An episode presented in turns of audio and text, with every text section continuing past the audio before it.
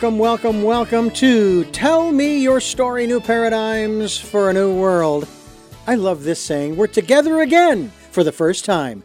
Not really. Uh, we're just together again, and we're going to have a very interesting conversation as uh, we bring you choices and knowledge of those choices to help make your dreams come true. We're going to be talking today about uh, something very interesting, and we're going to talk about uh, the keys to the revealed consciousness. It's called the Brain Sutras, and it's uh, written by A. Martin uh, Wuttke. And uh, Martin, I want to thank you so much. Uh, do you prefer Martin or Marty? Uh, Marty, Richard, and thank, right. thank you. Thank you for inviting me. It's a very interesting concept here. And of course, we're all looking at uh, people trying to get answers to uh, these aspects of consciousness and of, of uh, you know, where do we come from and all those kinds of things. And, and, and you're mm-hmm. kind of dealing with a lot of the, this information. I know that, for example, there are those, believe it or not, including my wife, who would like to have their consciousness put into a robot so that they can live forever. and and I'll be honest with you, I don't want to do that. Uh, I I know that the consciousness. Well, I shouldn't say I know. I believe that the consciousness is immortal and yep. lives forever. Uh, The body, of course, is made up of atoms, and of course, everything is energy, as I guess quantum physics tells us. I can't remember mm-hmm. anymore whether it's quantum physics or regular phys- Newtonian physics. Uh, let's let's talk a little bit about this. First of all, how did you come up with the concept uh, for the Brain Sutras? Um, what uh, and and uh, it sounds like a Sanskrit word, sutras. Uh, define for us what that is. Sutras means thread, so something that um, ties things together. Ah, well, we, that book is really the result of uh, 40 years of my work. Um, it's kind of a full circle back to where I originally started some 40 years ago. Wow. Um, and it's a, you know, it's a, it's a, it's an attempt just to explain how the brain, even though we all think of the brain as this physical organ, yeah. but how that relates to uh, consciousness and specifically our spirituality and what what what that means, and then possible ways uh, in regard to how the brain works, possible ways to speed up that awakening process. You know, um, you and your wife, and this is fascinating because uh, a lot of couples. Uh, sometimes they're both going down the same path. In this case, yeah. it sounds like you and your wife were uh, at least traveling in the same direction. Uh, yes. with your own personal uh, your own personal expertise. First of all, tell us about uh, your wife Stella. Actually, it's uh, Doctor Stella J. Uh, Wuttke and her expertise that was lent to this work, and of course you, the work that you've been doing for forty years. Yeah, well, so Stella and I didn't meet till several years ago. But she was a, a longtime meditator, and in fact was a meditator uh, in the same teaching tradition that I was in. And she was living over there in Germany. Mm-hmm. She was a, a, researcher, a neuroscientist, a cognitive psychology, and a lot of her research was in EEG or electroencephalography, looking at the brain. Mm-hmm. So her she had a, a wonderful background, and then became interested in neurofeedback and um, tracked me down. Her um, supervisor, professor, recommended that she check out neurofeedback since uh, it was a, a, something she could use in the university. So she traveled here to um, California to meet me and spent some time. And we, um, you know, obviously we we combined our skills, and now we have a, a, a nice clinic here in Santa Barbara. So, so, you are actually local here. We could have had you in studio, which would have been very nice as well. But uh, I, I, appreciate the fact that, first of all, you are local, which uh, leads me uh, to how people might be able to utilize uh, this neurotherapeutic method uh, to to help them to oh my goodness, to break free from some of the stuff. I was, matter of fact, I, I had an interview just earlier today, uh, as of our conversation, in in this very regard that there are people who are still stuck in victimhood, and I I'll be honest with you.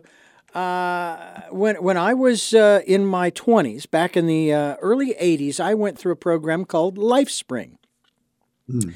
And during that period of time, we were, as a society, in that space of the reason you are the way you are is because of like your parents, you know. So, in a matter of speaking, it's your parents' fault that, yeah. you know, they made mistakes, they did this, they did that, they did the other.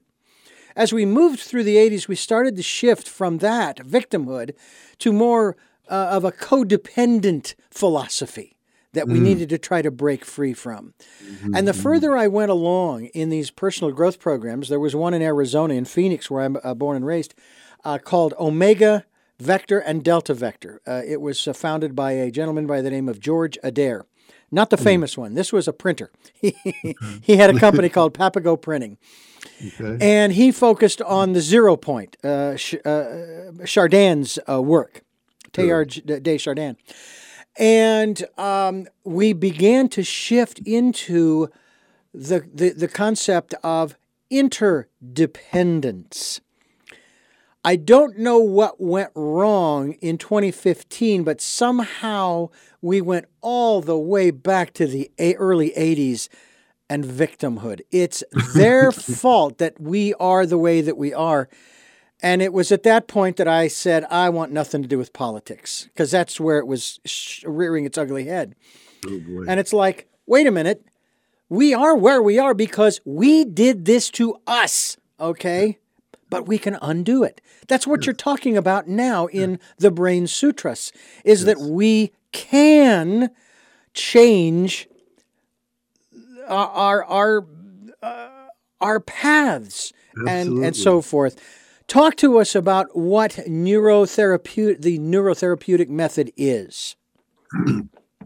Uh, well, it's it's based on um, you know a lot of research that the brain holds patterns, and just as you said, uh, there's a, a, whole network in the brain called the default mode network, the DMN for short.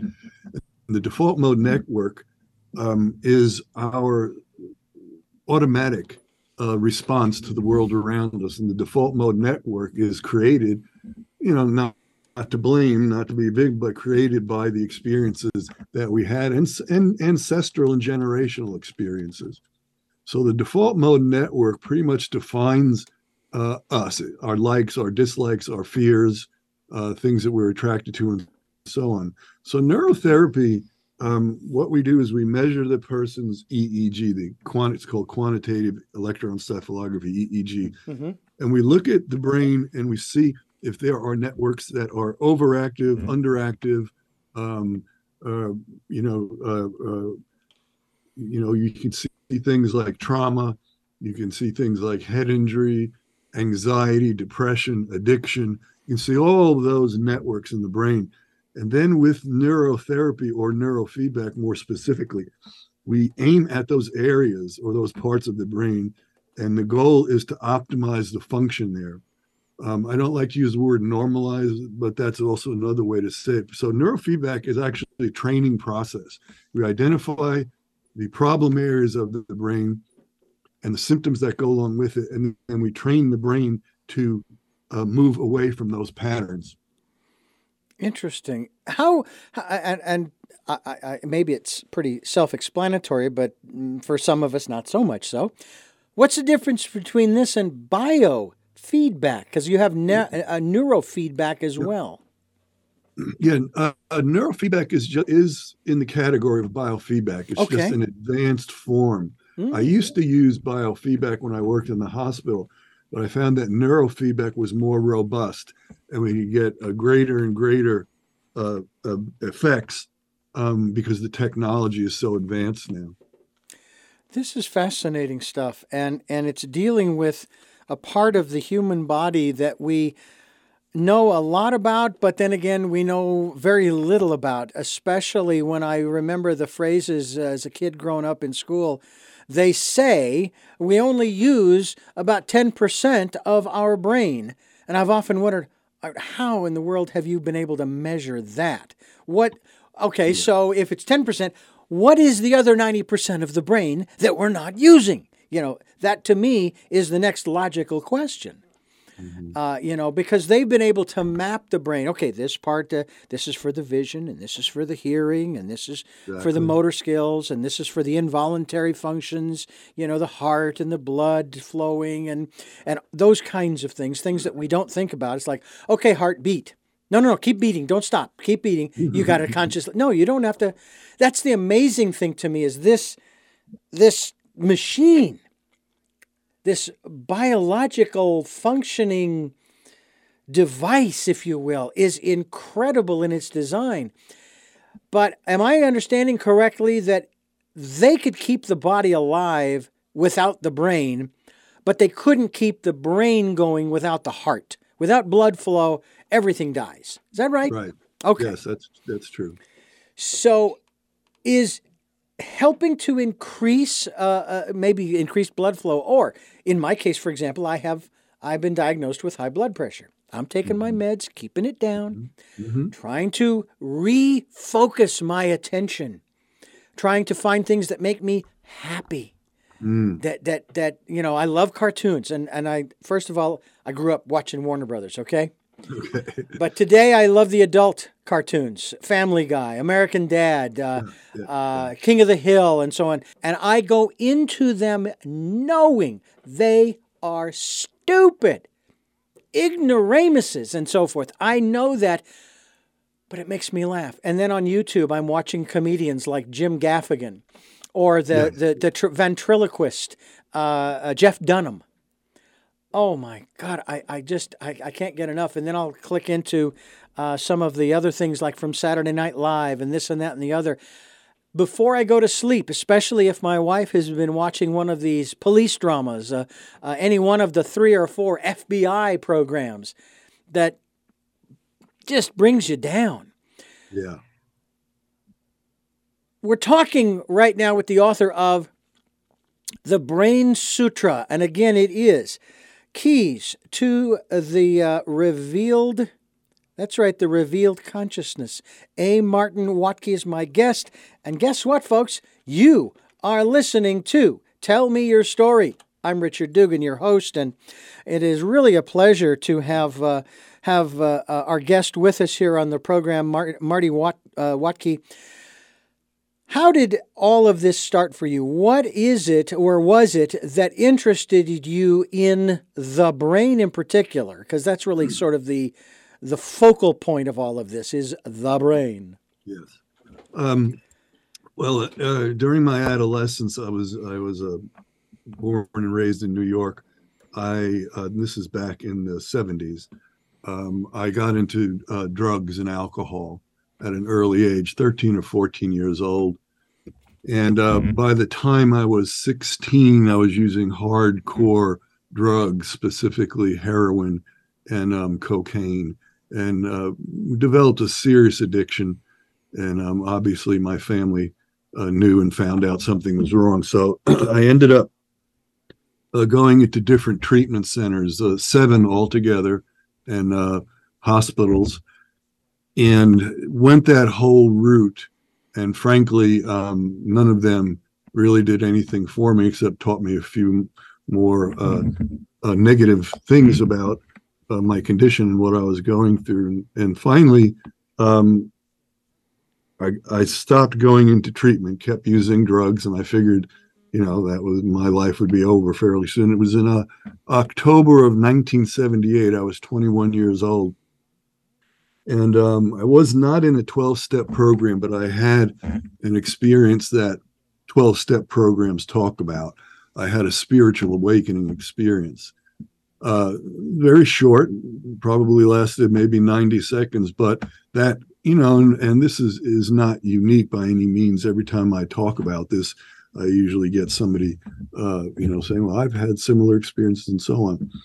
So um, that that changed everything, changed my whole life, changed things on the inside, things on the outside. So I um, I was able to pull my life together. It was I'd overdosed several times. I was in bad physical, mental, emotional, and spiritual shape. But this this experience transformed me, and I got on the right path.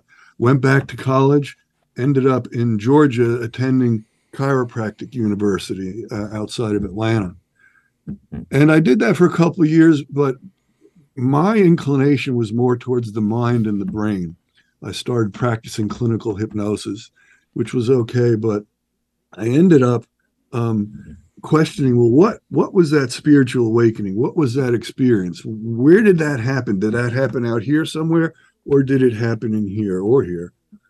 And i started looking at research and i realized that meditation really is uh, you know even back then there was a lot of research that showed meditation changes the brain changes the entire physiology in fact so i started to look at that and um, i went to live at a meditation retreat center up in the North Georgia mountains.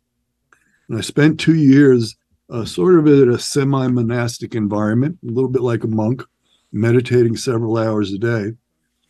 And one day I went uh, into town and there was a psychiatric hospital there, a very plush 35 bed psychiatric treatment center. So I volunteered to teach meditation there. And the, um, the medical director was so impressed with the changes that were happening with the patients who I was teaching meditation to, he asked me if I would come on staff and design a program. So I did, but I realized I had to bring more scientific credibility or validity to the meditation process.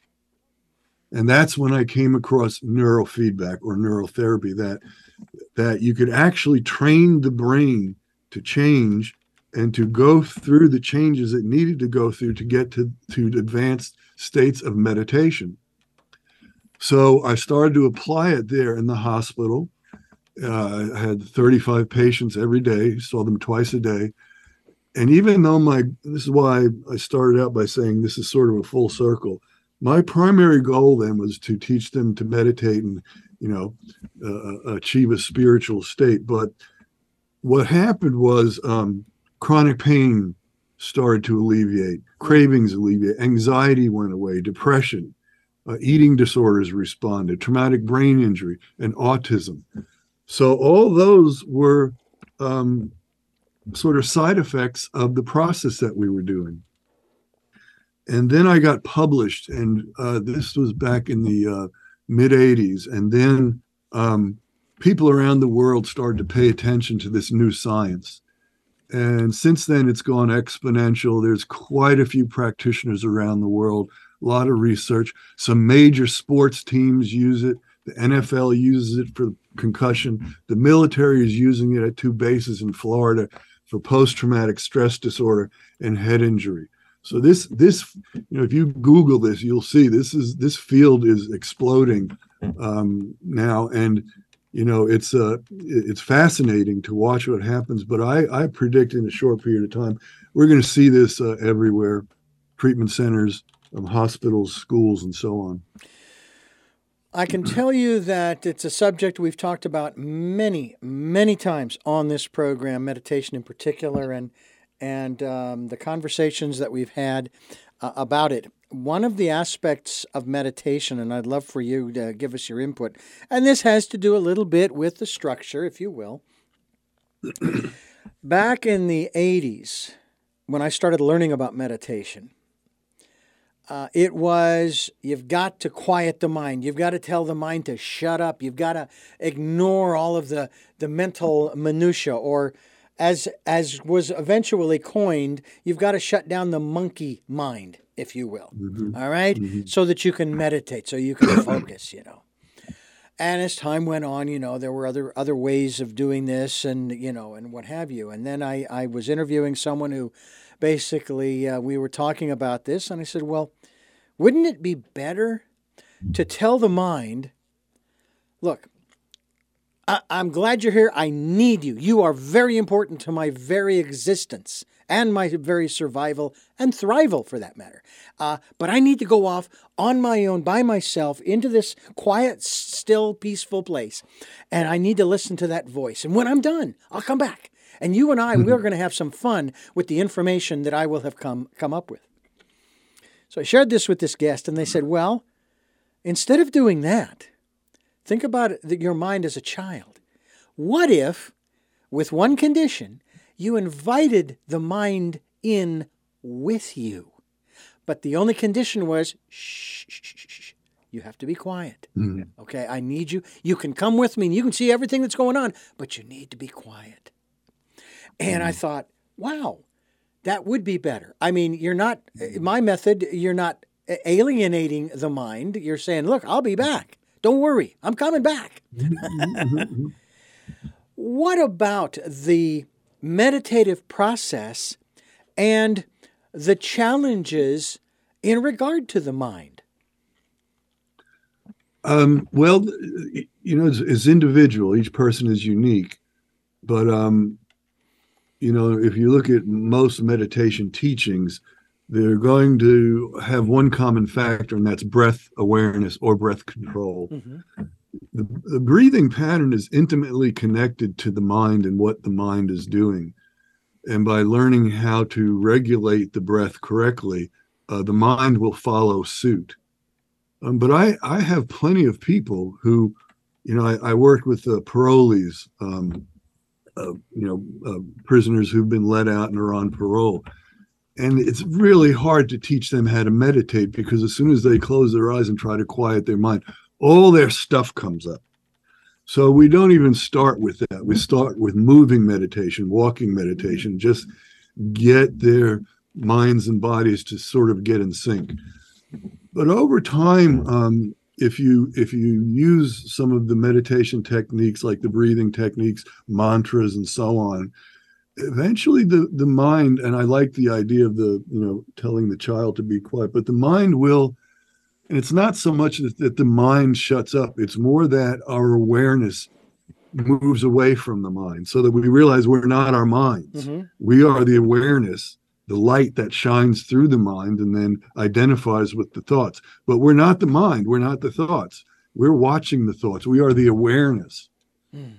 So that's it. That's one of the keys to meditation is being um, finding that uh, that state of just pure awareness where we're witnessing, where we're watching, where we don't have to get identified. Like right now, my awareness is in the part of my mind where there's anger. Well, right now, my awareness is in the part of my mind where there's happiness. Mm-hmm it doesn't matter. Either way it's just awareness. I mean that you know and you're not happiness and you're not anger.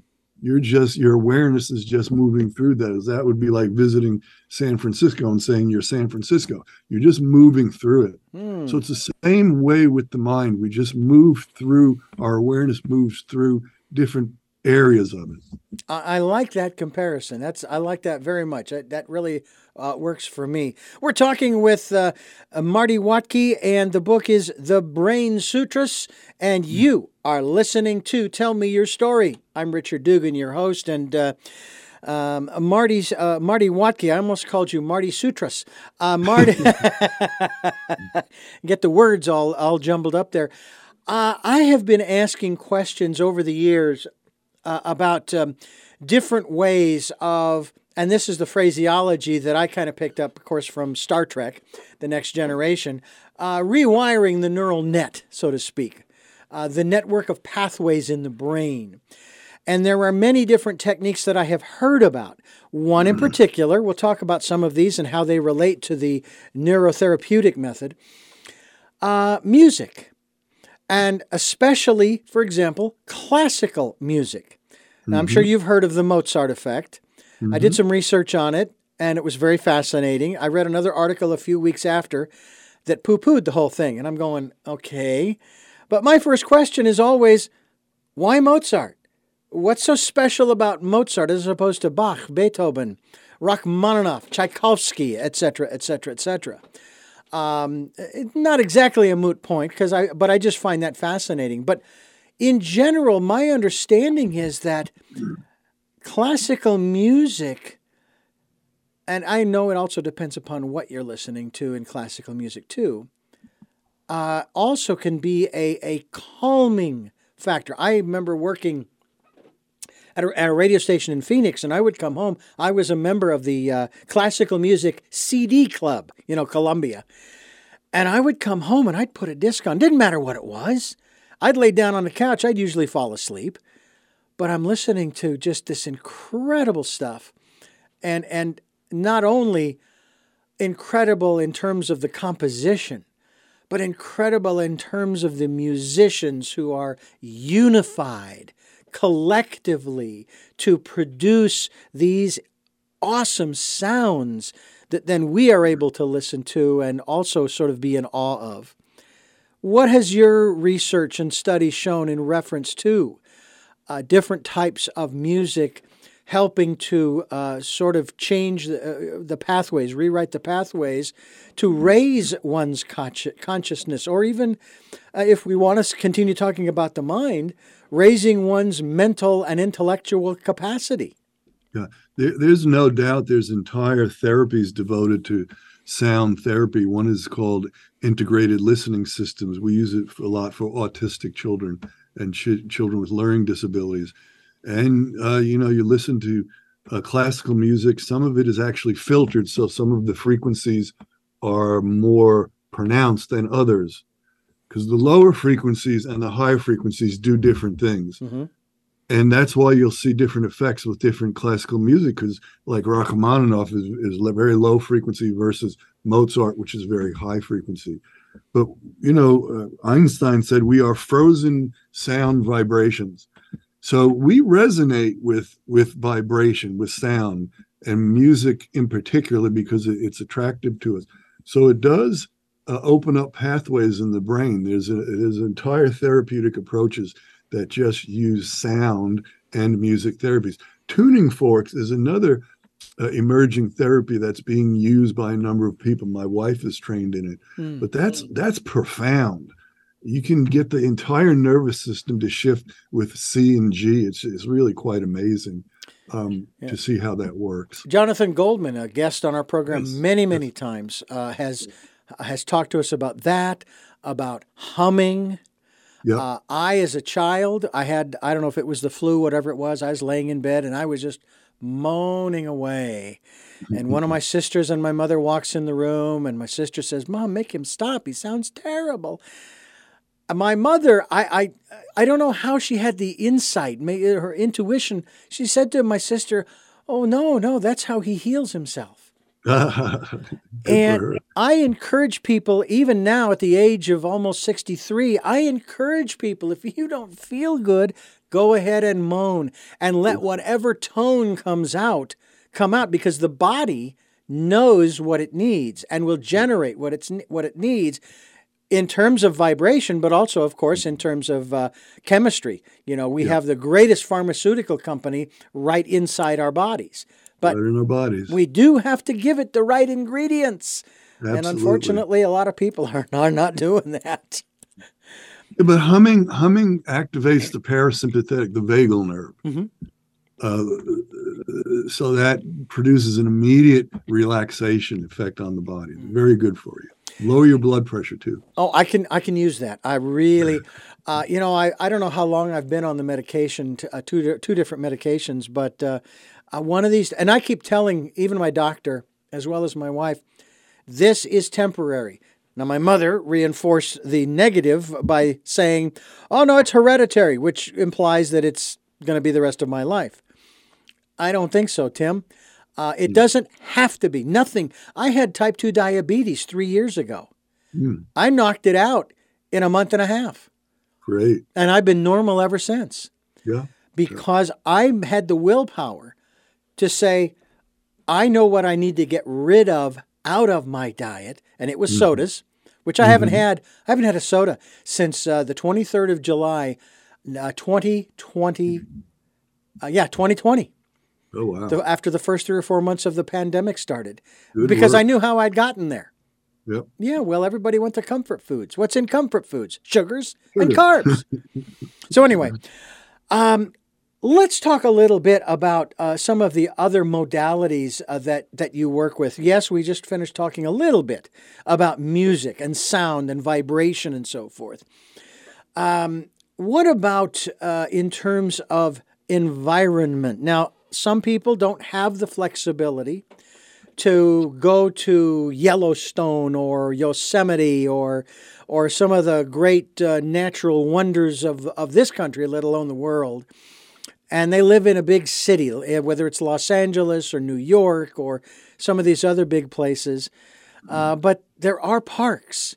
And yeah, yeah. you're still going to hear the traffic. But how important is it to to ground oneself quite literally on the ground with nature and if I may be so bold, go hug a tree.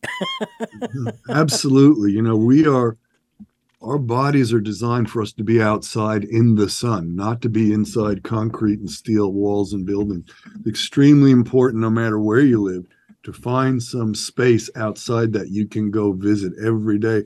Also, you know, not to be so afraid of sunlight. We need sunlight. Yeah.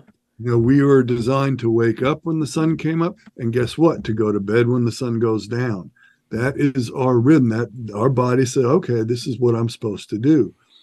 So we don't want to ignore those basic hygienic rules, but getting outside, being in nature, um, barefoot, skin exposure to the sun, all very important. We we accumulate so much electrical noise and pollution in our bodies.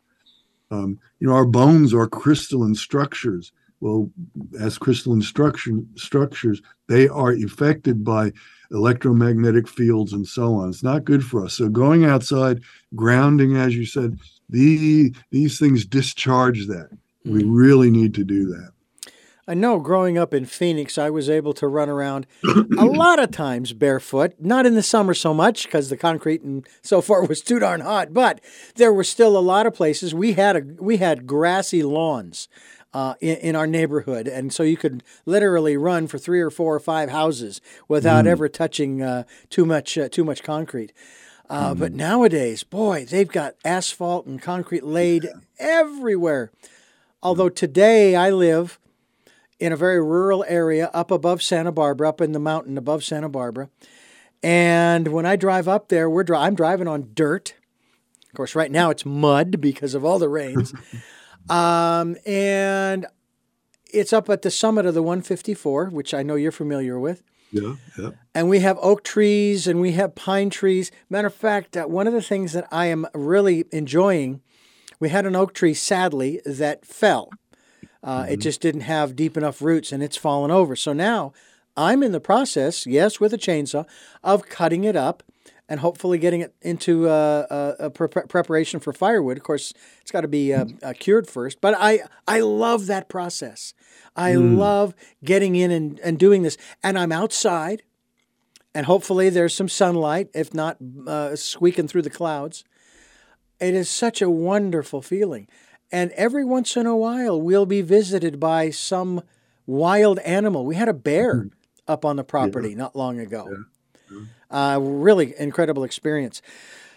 Uh, Marty Watley, Marty Wuttke is my guest. The Brain Sutras is the title of the book, and guess what? You are listening to Tell Me Your Story. I'm Richard Dugan, your host, and uh, Marty Wuttke is my guest. The Brain Sutras is uh, the topic on the table, and and I, I need to now go into this area because somebody's going to sit there going, Richard, why haven't you asked him? You know, you, you want to. You know, you want to. I do. what is your definition of consciousness? Um, it's less of a de- definition and more of my experience. Consciousness is the the reality of who we are. Um, you know, we see all these differences on the outside but but consciousness I consider to be the the pure self um, that can be experienced, and when it's experienced, uh, you know, you get the key to every door. The the the profound wisdom that lies within each one of us is realized, and that's you know that's that's the goal of meditation practices and spiritual practices, just to simply be still. I mean, how often have you heard just be still and and experience yourself as this this pure consciousness, a unit of divine awareness, if you will. I've, you know, there's many many different ways people describe this, mm-hmm.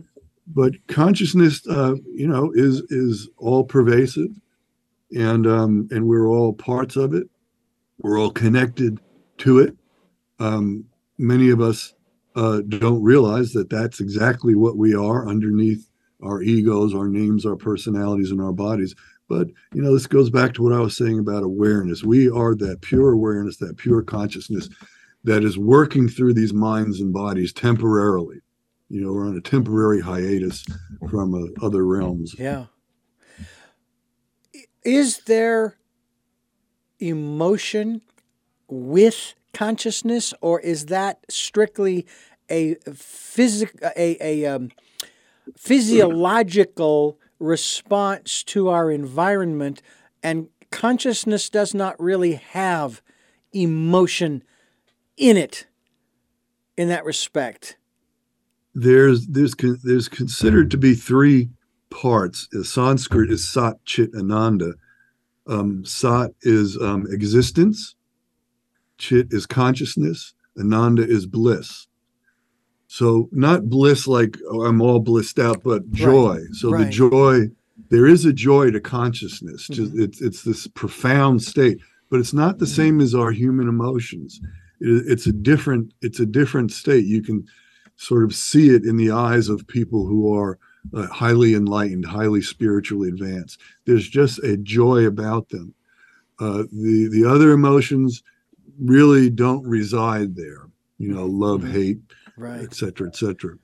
Those are part of the biological machine. Exactly, exactly. Yeah. But consciousness does have bliss associated with it. Yeah, and that's yeah. just the pure joy of being. Yeah. Wow, I exist. Yeah. I am a being. I am here. A very powerful state. You know, and and what's fascinating to me is mm. my experiences in the last year with. I already know uh, what your response to this is going to be initially, but I'm going to say it anyway. With the passing of my eldest sister last March, at the end of last March, and then the passing of my father this March. Now, I did shed tears at my sister's uh, memorial. That was really the only place because my perspective was and is, even with my father, or as I know him as my father, that once he, as my sister, were in one place. They were in one single place. Now they're everywhere. you know, they're awesome. literally everywhere. And I've been talking to my dad a lot uh, with some of the things that I've been dealing with. I, it's kind of like, I never did this before, but uh,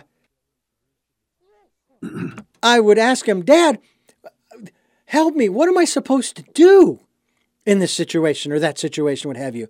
I never did that before until after his passing.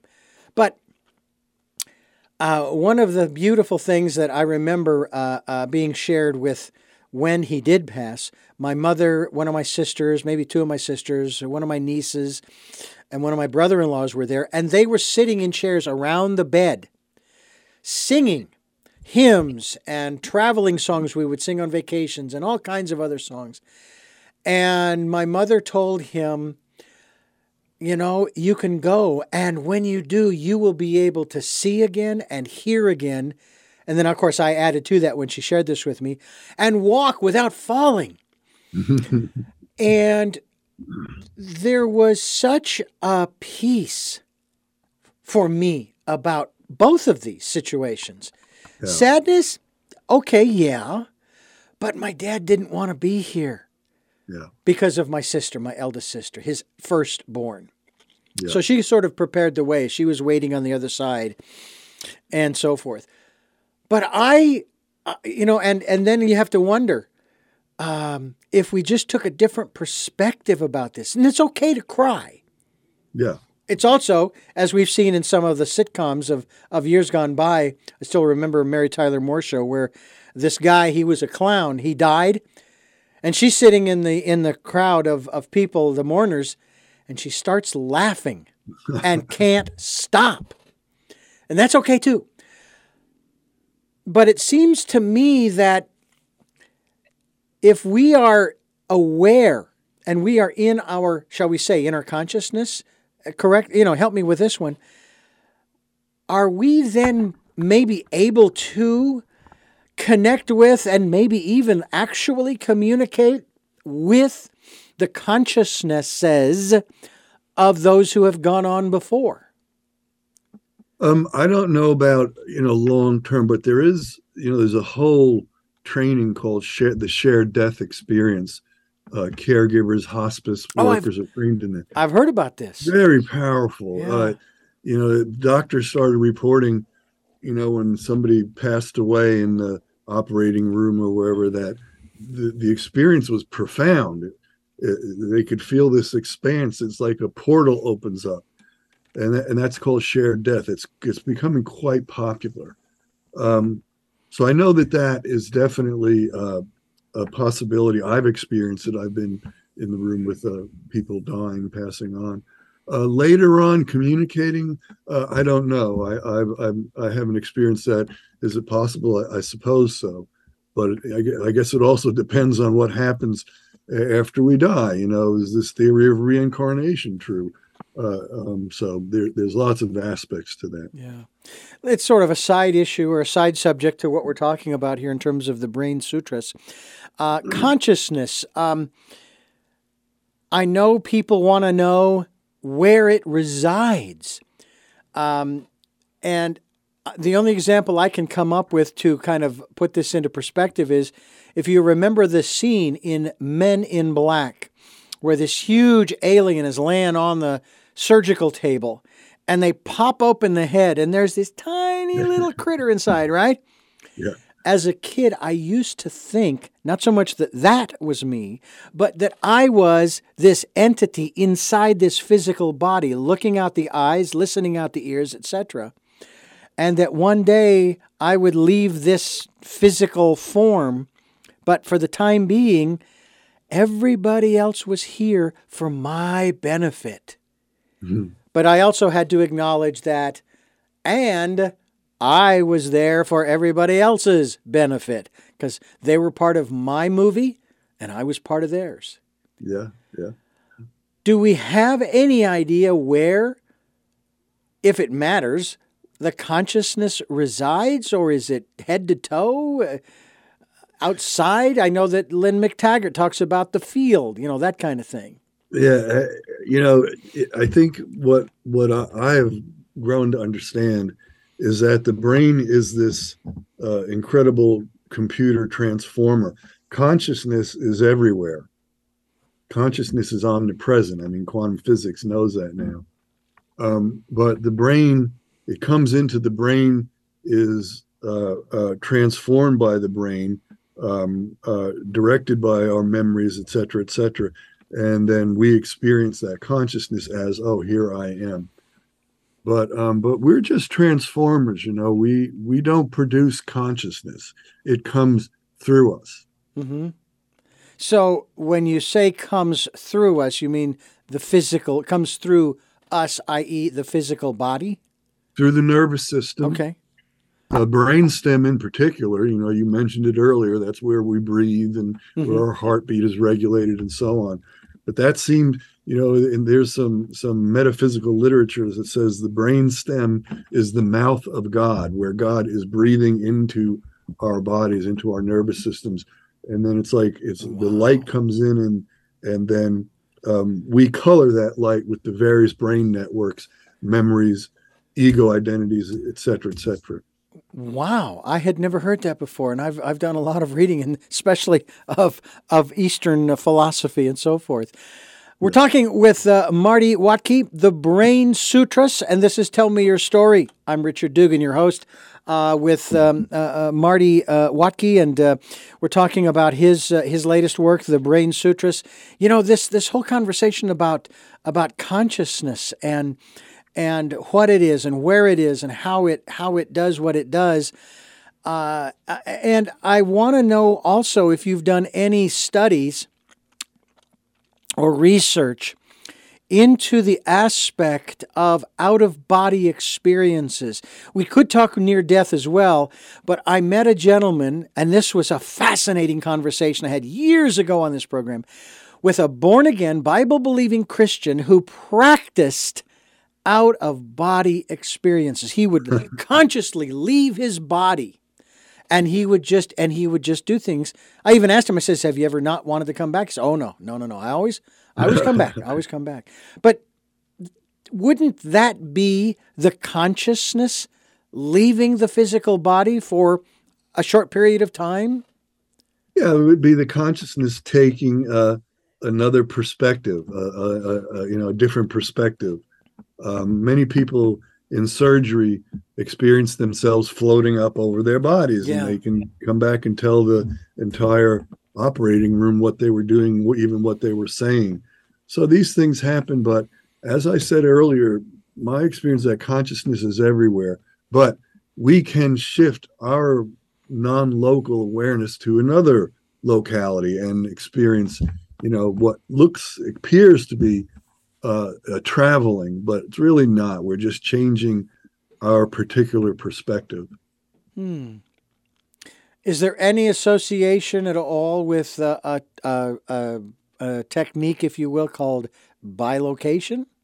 yeah yeah. there's a there's um you know there's a lot of techniques that that teach uh these you know what appear to be uh, uh, uh supernatural um, abilities but you know in, in yoga science they're considered very normal a normal part of uh, what sort of the side effect of advanced meditation practices.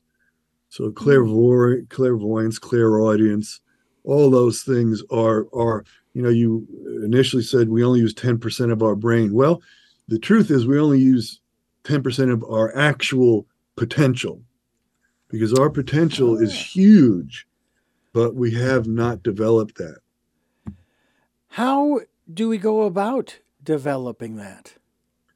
uh, well uh, meditate meditation techniques will will guide um, the nervous system to be more sensitive to be more aware Mm-hmm. and there are advanced techniques um, mantras you know um, doing different things with the chakras because that's where a lot of these abilities reside in these energy centers in the body.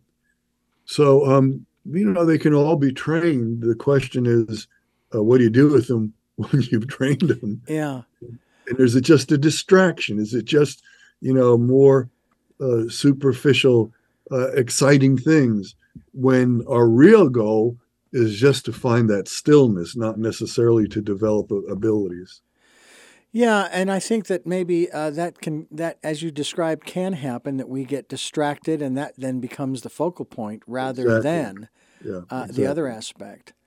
Yeah. And I believe that, and I, I used to ask this question at the end of the program: uh, How powerful are we? You know, what what are your thoughts? How powerful are we? Or maybe putting that in a little different vernacular, the comparison to be to how powerful are we to how powerful could we be?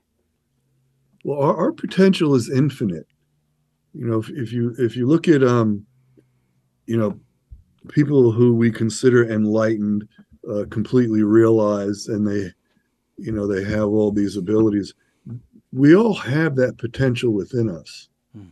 in fact that's our institute is called infinite potential institute because i've real i've never met anybody who did who did not have that within them.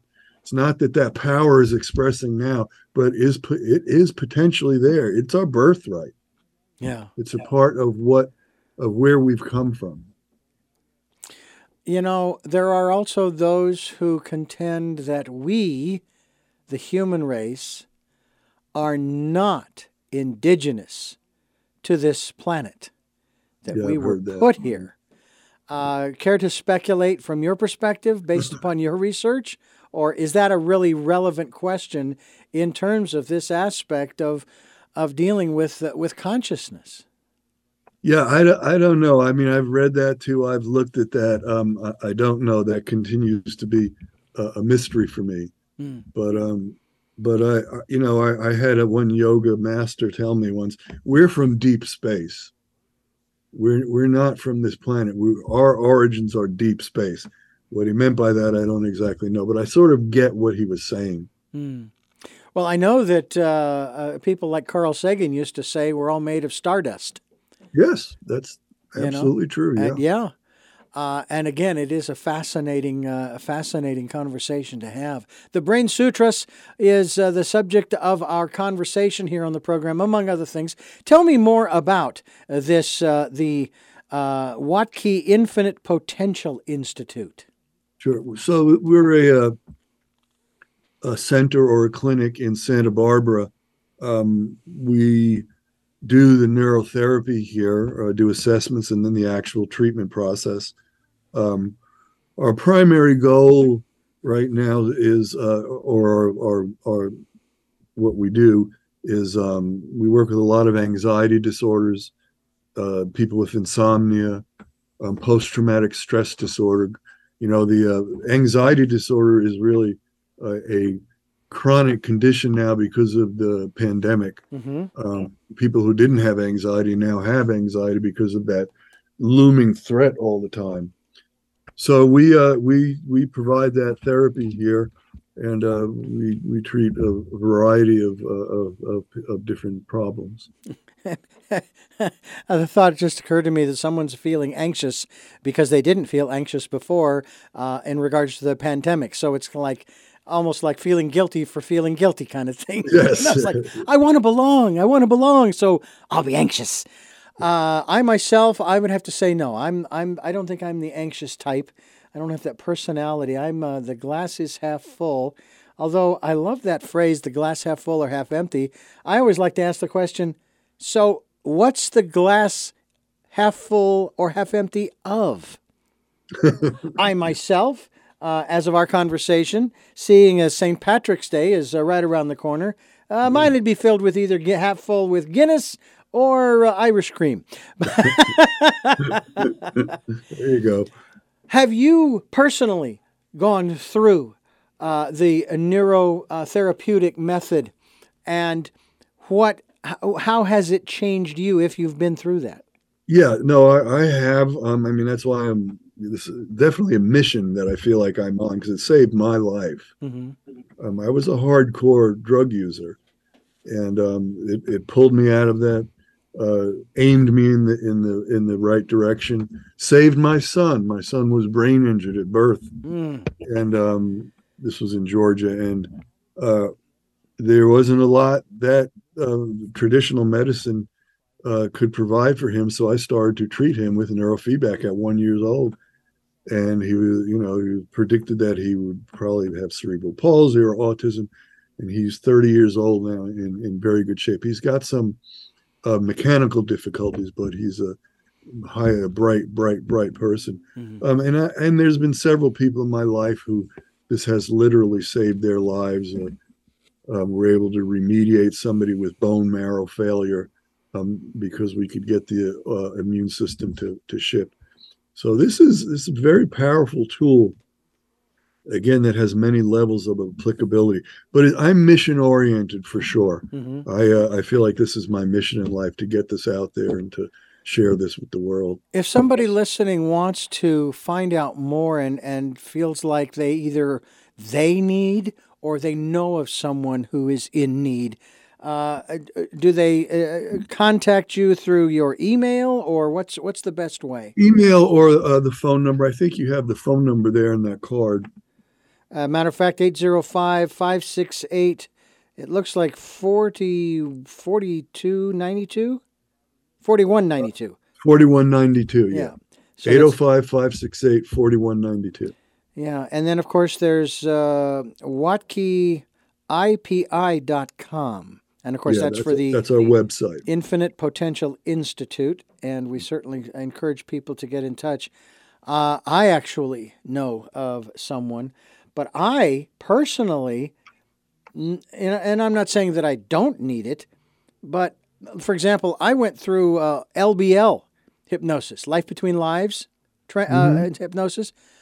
It was fascinating. I, I actually, while I was there, I actually loved, I'd have to say I was blissed by my previous life before this one because it's, aside from the technologies of today, it's quite similar. I'm living in a rural area. you know, uh, there is a lot of work on the land that needs to be done from time to time. And, uh, and, and it was just great. I just loved it. And it's like, oh man, it's not Well- that I don't like this life, but I would love to go back to that one. Well, this is very effective for high blood pressure too, just so you know. Well, I'm going to have to get in touch with you and your institute then because, uh, us a call. We're just you're just around the corner. ah, okay. Well, we're talking here with uh, the writer of, and the he's the CEO and the founder, along with his wife Stella. Stella uh, Wuttke, uh, the Brain Sutras, here on Tell Me Your Story. I'm Richard Dugan, and I want to thank you so much for uh, the time that you've given us here, uh, um, uh, Marty. And Thank uh, you, Richard. this has been uh, quite fascinating. I'd love to uh, to get together again, and maybe you know we'll get together in person uh, uh, since uh, apparently the pandemic is officially over. Yep. You know, so that's kind of nice. but um, you know, it's it's it's really interesting, and I would love to experience this, uh, especially from the standpoint of getting rid of the meds. Uh, you know, and Give and us so a forth. call. You can come in and chat and chat about it. Love it. I'd love to. Before we let you go, I have three questions that I ask Okay. all of my guests at the end of the program. Before I do, though, I want to thank you for listening to and watching Tell Me Your Story New Paradigms for a New World, where we're giving you choices and knowledge of those choices. To help make your dreams come true, we are here on Sundays at 7 a.m. and 7 p.m., Monday mornings at 1 a.m., and Wednesdays at 9 a.m. for our special edition of Tell Me Your Story, where we stream live at those times at richarddugan.com. Our podcasts are on SoundCloud, iTunes, TuneIn Radio, Spotify, Stitcher, Player FM, Blueberry, iHeartRadio, Amazon Music, and many other locations too numerous to mention. But uh, we also hope that you'll go to YouTube and uh, you will uh, watch these videos. We ask that you participate in the Decade of Perfect Vision. We touched upon this subject earlier, and that has to do with going within and listening to that still small voice, following the promptings as well. Remember, that still small voice will never, ever put you in harm's way. It will challenge you from time to time. It's challenged me, let me tell you, but uh, never put you in harm's way. And uh, what a great way to just kind of sort of check out from the rest of the world, recenter, re energize, refocus. So that you can then get on with uh, your life's purpose. And if you'd like to support the work that we are doing financially, we have a PayPal account. It's there for your security as well as ours. So all you have to do is when you go there, and there is a link on the homepage of richarddugan.com, you just they, you don't even need the uh, email address, but if you don't use the link, when you go to PayPal, put in my email address, richard at richarddugan.com. Uh, that way they know to whom to send your support to. And with all of that being said, now we move to our final three questions. And the first of those questions is Who is Marty Wuttke? Um, he is somebody intent on uh, helping other people wake up. What is your life's purpose? To help other people wake up. And what was your best day? Uh, my best day was um, the day I met my spiritual teacher. Uh, and I came to see him with a lot of baggage. And he simply told me, looked at me in the eyes very deeply, and told me, You're fine. And I think that uh, that created such an imprint on me that um, it was like my whole past was forgiven. So that that was probably the best day. Wow. If only we could all reach that same place of knowing that we are fine. Yeah. I, I like to use the phrase that uh, I am perfect and you are perfect. We're all perfect just as we are. And uh, so I thank you for your contribution to uh, the world in terms of what you're doing through the Infinite Potential Institute as well as the, the neurotherapeutic method and uh, also the book, The Brain Sutras. So I thank you again. Uh, Thank you, Richard. and I thank you for listening to and watching Tell Me Your Story New Paradigms for a New World. We are giving you choices and knowledge of those choices to help make your dreams come true. And until our next broadcast, podcast, videocast, love to lol, Jeanette, I am listening. And Dad, be happy.